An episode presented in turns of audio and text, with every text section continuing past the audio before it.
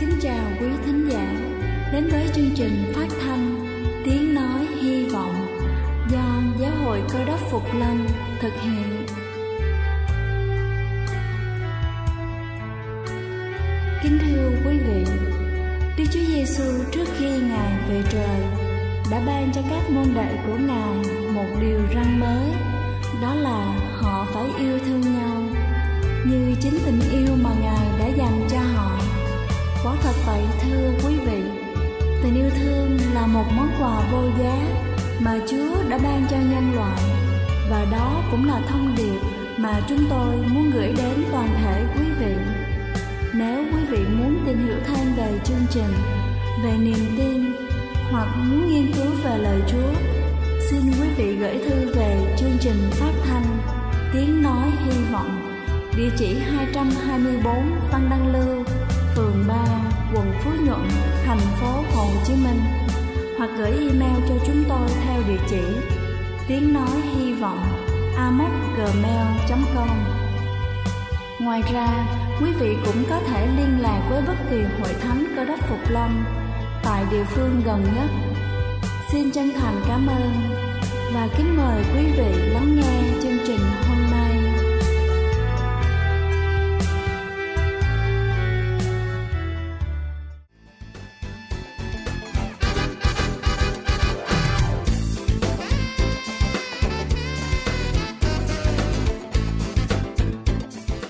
ái kính chào quý vị thính giả đang lắng nghe chương trình phát thanh tiếng nói hy vọng.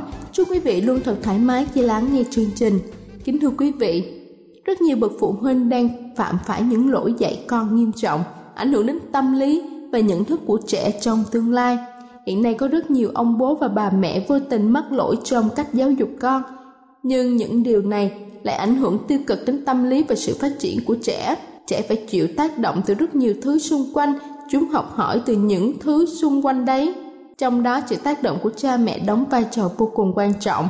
Vì vậy, chúng ta cần tránh bốn việc làm sau đây để con của chúng ta có thể phát triển tâm lý một cách tốt nhất. Đầu tiên đó chính là so sánh con với những đứa trẻ hoặc là so sánh các con với nhau. Hãy yêu thương các con như nhau. Đừng bao giờ có tâm lý khoe khoang hay là so sánh đứa giỏi hơn. Có nhiều thành tích hơn với đứa thành tích không bằng đây là một điều tối kỵ vì sau nhiều lần như vậy, trẻ sẽ có cảm giác bị sỉ nhục, hạ thấp tinh thần. Trẻ con rất dễ để ý đến những tình huống như vậy, hầu hết cha mẹ đều mắc lỗi này, nhưng lại không nhận ra qua thời gian trẻ sẽ trở nên bất cần và không còn nghe lời nữa. Thứ hai đó chính là không công bằng khi xử phạt. Rất nhiều bậc phụ huynh mắc lỗi này, phạt một đứa con vì tội nào đấy, nhưng anh chị của nó mắc lỗi tương tự thì lại không phạt theo nghiên cứu cho thấy rằng khi trẻ con tranh cãi, chúng ta nhất định phải lắng nghe chúng nói và phản ứng một cách công bằng. Không thể bắt các anh chị lớn phải nhường nhịn em nhỏ, mà em nhỏ thì không có thái độ ngược lại. Cha mẹ phải đặc biệt chú ý đến những vấn đề này. Thứ ba đó chính là không được mắng nhiếc trẻ. Cách mà chúng ta sử dụng những từ ngữ mắng nhiếc như là ngu đần, lười biếng hay là vô lại là một điều tối kỵ đối với trẻ nhỏ vì những từ ngữ đó sẽ khiến cho trẻ tự ti, tổn thương, trẻ sẽ phát triển cảm giác thù ghét cha mẹ và bắt đầu trở nên lười biếng, ngu đần, thực sự để chống đối lại cha mẹ. Và cuối cùng đó chính là không được cãi nhau hoặc là sử dụng bạo lực trước mặt con. Trẻ thường để tâm đến những hành động của cha mẹ nhiều hơn và học tập theo chúng ta như một tấm gương phản chiếu.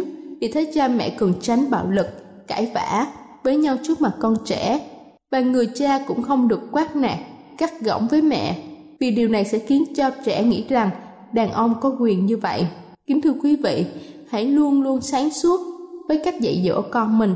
Mọi hành vi của trẻ có thể xuất phát từ gia đình. Ngưng hạ thấp, mắng nhiếc và công bằng với trẻ, đó là cách tốt nhất để trẻ phát triển, suy nghĩ theo hướng tích cực. Đây là chương trình phát thanh Tiếng Nói Hy Vọng do Giáo hội Cơ đốc Phục Lâm thực hiện nếu quý vị muốn tìm hiểu về chương trình hay muốn nghiên cứu thêm về lời Chúa, xin quý vị gửi thư về chương trình phát thanh Tiếng Nói Hy Vọng, địa chỉ 224 Phan Đăng Lưu, phường 3, quận Phú Nhuận, thành phố Hồ Chí Minh hoặc gửi email cho chúng tôi theo địa chỉ tiếng nói hy vọng amoc.gmail.com Ngoài ra, quý vị cũng có thể liên lạc với bất kỳ hội thánh cơ đốc phục lâm tại địa phương gần nhất. Xin chân thành cảm ơn và kính mời quý vị tiếp tục lắng nghe chương trình hôm nay.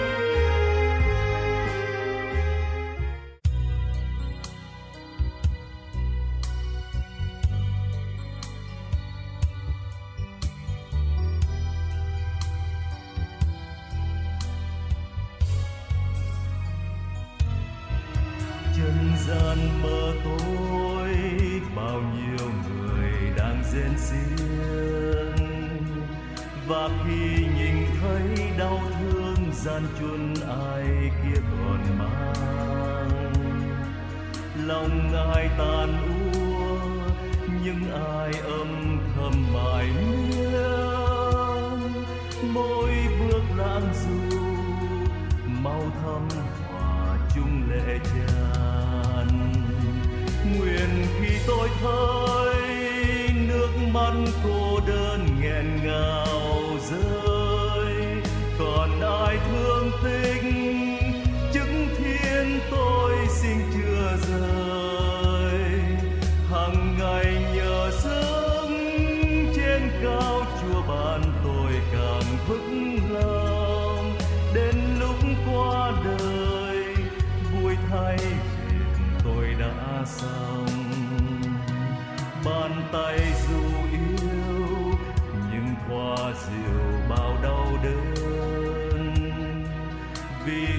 Tròn hiến cho Giêsu khuyên nói gương ngài thôi. Bàn chân thương tới, những nơi ai đang cần đến. Khoe mắt đôi môi, lóe sáng niềm vui vì đời.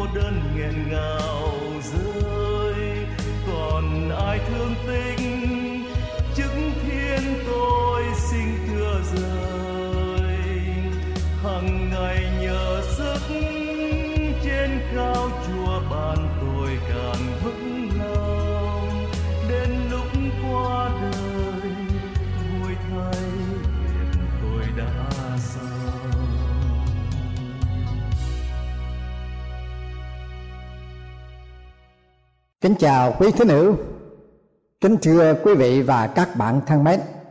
Hôm nay chương trình sẽ cùng với quý vị chúng ta thảo luận về đề tài Biết đắng ta đang tin. Thưa quý vị và các bạn, có nhiều trang sử của các nhân vật trong hàng giáo phẩm tôn giáo trước đây đã từng tranh đấu một cách cam go dài vò trong tâm hồn cho đến khi Đức Chúa Trời trở thành một đối tượng duy nhất và thật hữu trong cuộc đời của họ. như Martin Luther là một vị giám mục sáng giá thuộc giáo hội Thiên Chúa giáo La Mã. Ông là một giám mục xuất sắc, đức độ và đã dấn thân hoàn toàn cho một vụ của giáo hội. Nhưng tâm hồn của ông đã bị giằng co không ngơi nghỉ. Ông cảm thấy không có sự bình an thật trong tâm hồn, trong niềm tin cho đến khi thần linh của Chúa soi sáng cho ông.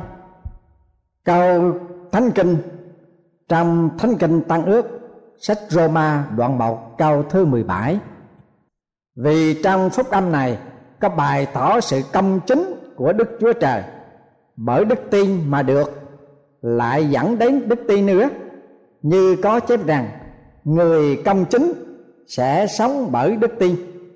Những lời lẽ của Chúa trong câu kinh thánh trên đây đã soi sáng tâm hồn ông, cảm nhận được sự dạy dỗ của Chúa về đức tin thì được xưng là công bình trước mặt Đức Chúa Trời, chứ chẳng phải bởi việc làm để được xưng công bình. Và cũng bởi sự kiện nói trên, Chúa đã thúc giục ông chăm ngòi cho phong trào cải chánh. Người thứ hai là John Wesley, một viên chức cao cấp trong hàng giáo phẩm thuộc giáo hội chánh thống giáo Anh quốc. Có lần, ông đã tuyên xưng rằng, tôi chưa hề ném trải được sự bình an trong tâm hồn cho đến khi một đêm kia tại phiên họp ở Eldersgate Street tôi cảm nhận được một sự sưởi ấm lạ lùng. Tôi đã nhận thức rằng đức chúa trời đã ban cho tôi được hoàn toàn tự do, không còn bị luật pháp của tội lỗi và sự chết chế ngự trên tôi nữa. Ngày đó là ngày 24 tháng 5 năm 1938 một ngày quan trọng trong lịch sử cơ đốc giáo. Thưa quý vị và các bạn. Qua kinh nghiệm trong sự thử thách của ông Giáp, là một nhân vật được Chúa cho là người công bình và đạo đức ngay thẳng, kính sợ Đức Chúa Trời và lánh khỏi điều ác. Khi ông Job bị thử thách, bạn của ông là Sofa đến thăm ông và có neo lên câu hỏi sau đây. Nếu ông dò xét, há có thể hiểu biết được sự sâu nhiệm của Đức Chúa Trời và thấu rõ đấng toàn năng sao Thánh kinh cựu ước, sách Job đoạn 11 câu 7 Chúng ta có thể cảm nhận được Đức Chúa Trời và hiểu về Ngài chăng? Loài người có thể thấu hiểu được đấng toàn năng hay không? Chúng ta tìm hiểu về bốn sự giải đáp sau đây cho hai câu hỏi đã nêu trên.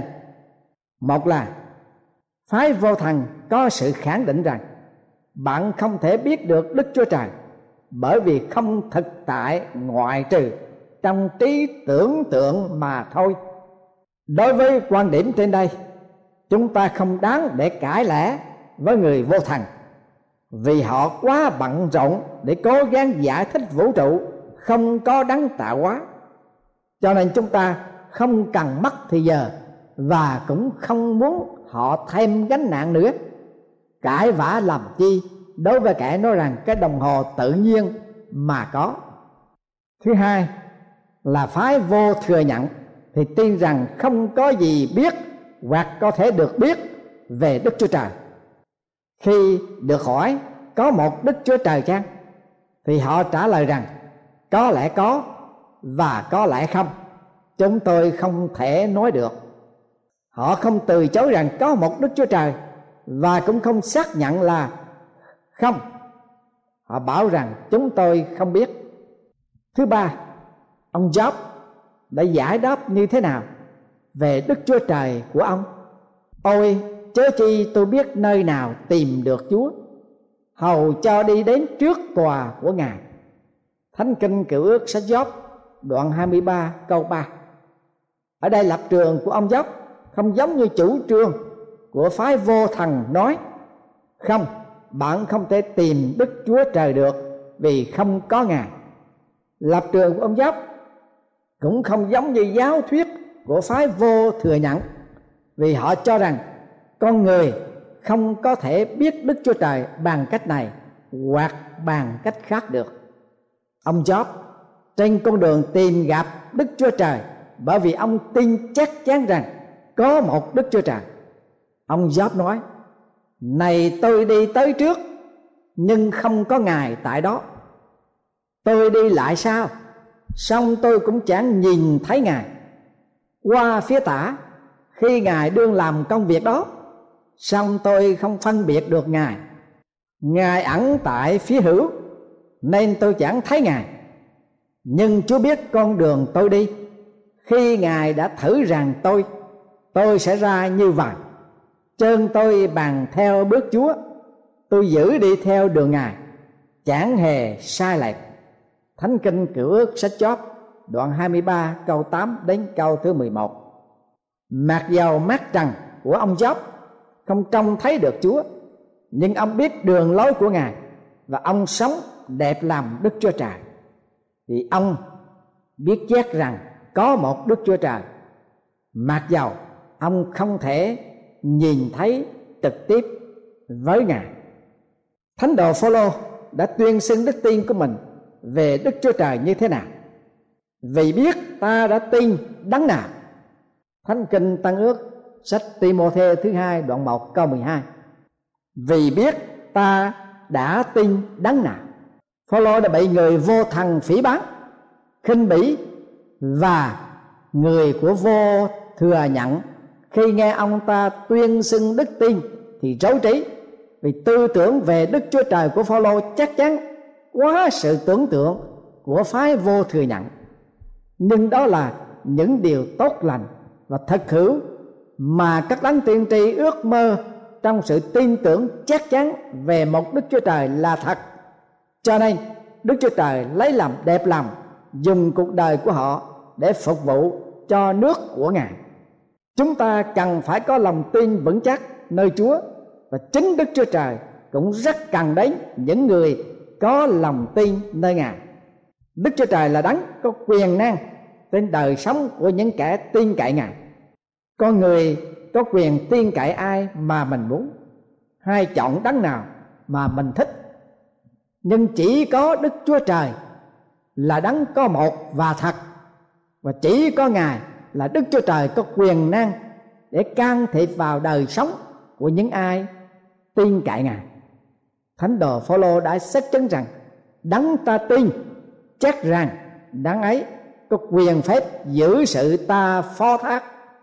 Thánh kinh tăng ước 2 Timôthê đoạn 1 câu 12 vâng tin đấng nào cũng được, nhưng có chắc chắn rằng đấng mình tin có quyền phép để giữ cái sự mà ta phó thác cuộc đời của ta trong đắng đó. Thưa quý vị và các bạn, đức chúa trời đã tỏ bài cái quyền phép của ngài, ban sự sống cho muôn loài vạn vật và con người. Đức chúa trời đã trở nên xác thịt ở giữa chúng ta đầy ơn và lẽ thật trong đức chúa giêsu cứu thế. Đức chúa trời có quyền phép từ kẻ chết sống lại bởi đức chúa giêsu đã chiến thắng sự chết và ngài đã sống lại. Ngài có quyền phép ngự lên trời và ngài có quyền phép sẽ trở lại trần gian để ban sự sống đời đời cho kẻ tin cậy ngài. Thế nên, đấng ta tin, chắc rằng đấng ấy có quyền phép giữ sự ta phó thác cho đến ngày đó.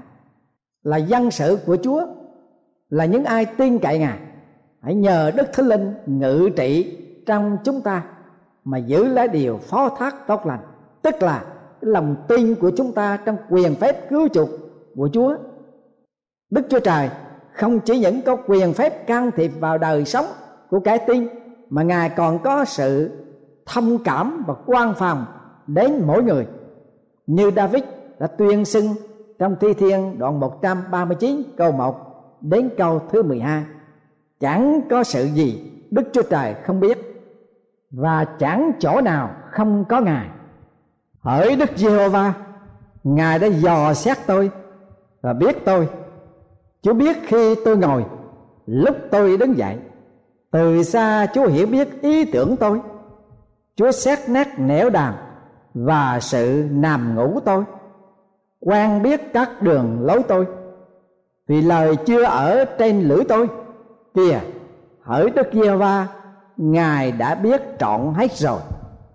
Chúa bao phủ tôi phía sau và phía trước, đặt tay chúa trên mình tôi. Sự trí thức dường ấy thật diệu kỳ quá cho tôi.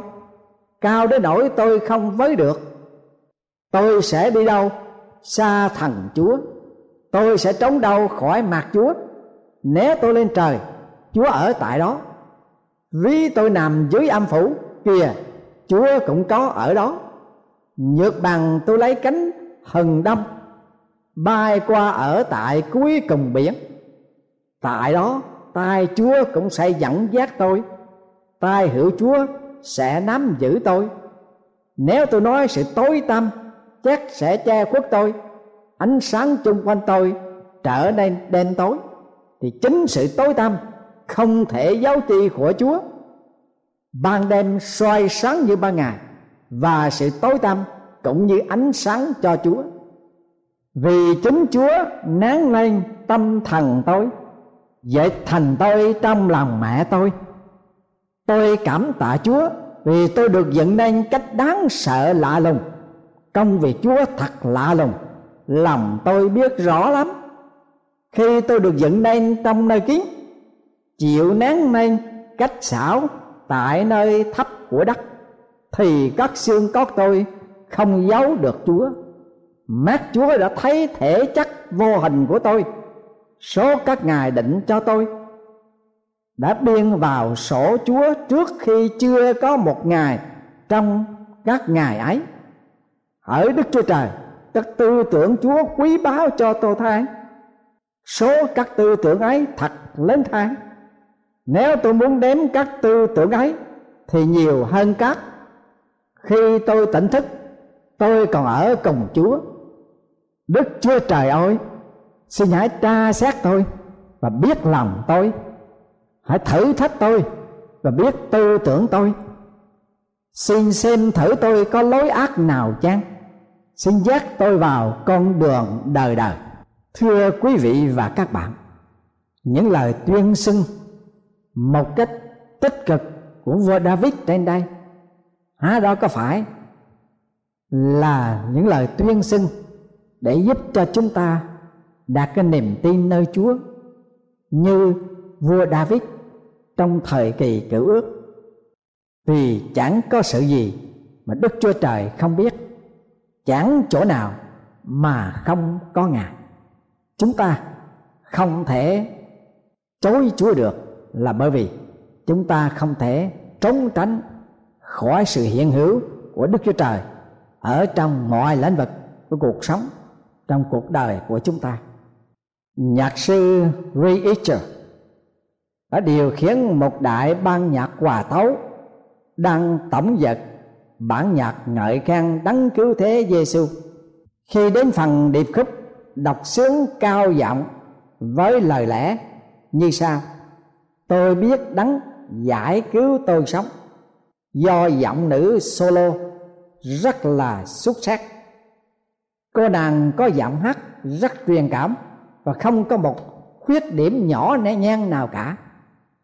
Khi cô hát vừa xong phần điệp khúc đọc sướng, thì nhạc sư ra lệnh ngưng. Thì toàn ban ca nhạc tưởng rằng nhạc sư muốn ngưng để tán dương cô ca sĩ đọc sướng vì cô ta đã hát quá xuất sắc, nhưng hoàn toàn không đúng như thế. Ông đứng trước mặt cô ca sĩ và ca đoàn cắt tiếng hỏi, hỡi con gái ta ơi, con có biết ngài không? Con có thật sự biết ngài là đấng giải cứu con chăng? Cô ca sĩ đọc sướng kia, là một nữ tiếng nhân cơ đốc. Nghe nhạc sư hỏi liền thưa rằng dạ thưa nhạc sư, con biết ngài. Thì ngài là đấng cứu chuộc của đời con. Nhạc sư lập tức là lên tiếng, vậy còn ai hát? Hát lên đi nữa, để ta cũng sẽ biết ngài. Nói xong, ông ra dấu cho toàn ban ca nhạc trỗi nhạc khúc lên. Lần này họ quên đi cơ giới học và sự tổn hại của tinh thần lo sợ và cô ca sĩ chưa bao giờ làm chứng dân cho Chúa một cách tốt như cô đã làm chứng cho Chúa như ngày hôm nay. Cô ca sĩ đem hết tài nghệ đã được luyện tập, cảm với tâm hồn rung cảm trong lời ca. Tôi biết rằng đáng cứu chuộc đời tôi hằng sống. Tiếng ca vừa chấm dứt thì toàn ban đại ca nhạc đứng lên vỗ tay, không ngớt. Nhạc sư một lần nữa đứng trước cô ca sĩ và toàn ban ca nhạc. Nước mắt của ông tràn trụa trên đôi má. Ông vừa cảm xúc, vừa thoát nên lời. Ôi, con gái yêu mến của ta ơi, con đã biết ngài là đấng cứu chuộc, mà con đã nói cho ta đấng cứu chuộc của con hôm nay. Và ngài cũng là đấng cứu chuộc của ta đó. Ta đạt niềm tin nơi ngài. Thưa quý vị và các bạn thân mến, đức chúa giêsu cứu thế đã đến trong thế gian để cứu vớt kẻ có tội. Ấy là lời chắc chắn đáng đem lòng tin trọn vẹn mà nhận lấy. Là đấng ta tin chắc rằng đáng ấy có quyền phép giữ sự ta phó thác cho đến ngày Chúa trở lại. Quý vị có tin điều đó chăng?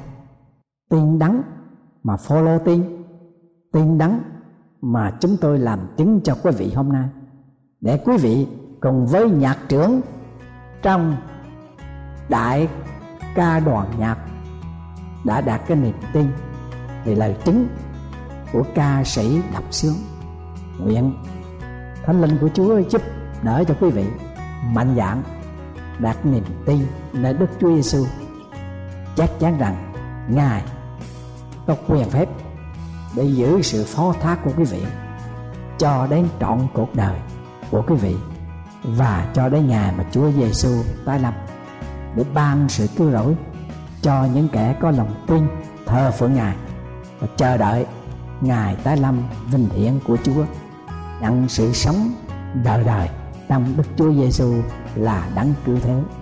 Amen.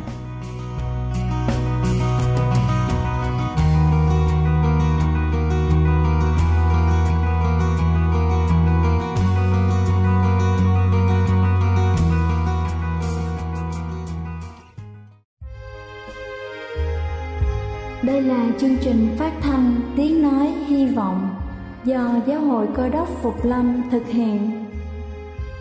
Nếu quý vị muốn tìm hiểu về chương trình hay muốn nghiên cứu thêm về lời Chúa, xin mời quý vị gửi thư về chương trình phát thanh Tiếng Nói Hy Vọng, địa chỉ 224 Phan Đăng Lưu, phường 3, quận Phú Nhuận, thành phố Hồ Chí Minh hoặc gửi email cho chúng tôi theo địa chỉ tiếng nói hy vọng gmail.com Ngoài ra, quý vị cũng có thể liên lạc với bất kỳ hội thánh cơ đốc phục lâm tại địa phương gần nhất. Xin chân thành cảm ơn và hẹn gặp lại quý vị trong chương trình lần sau.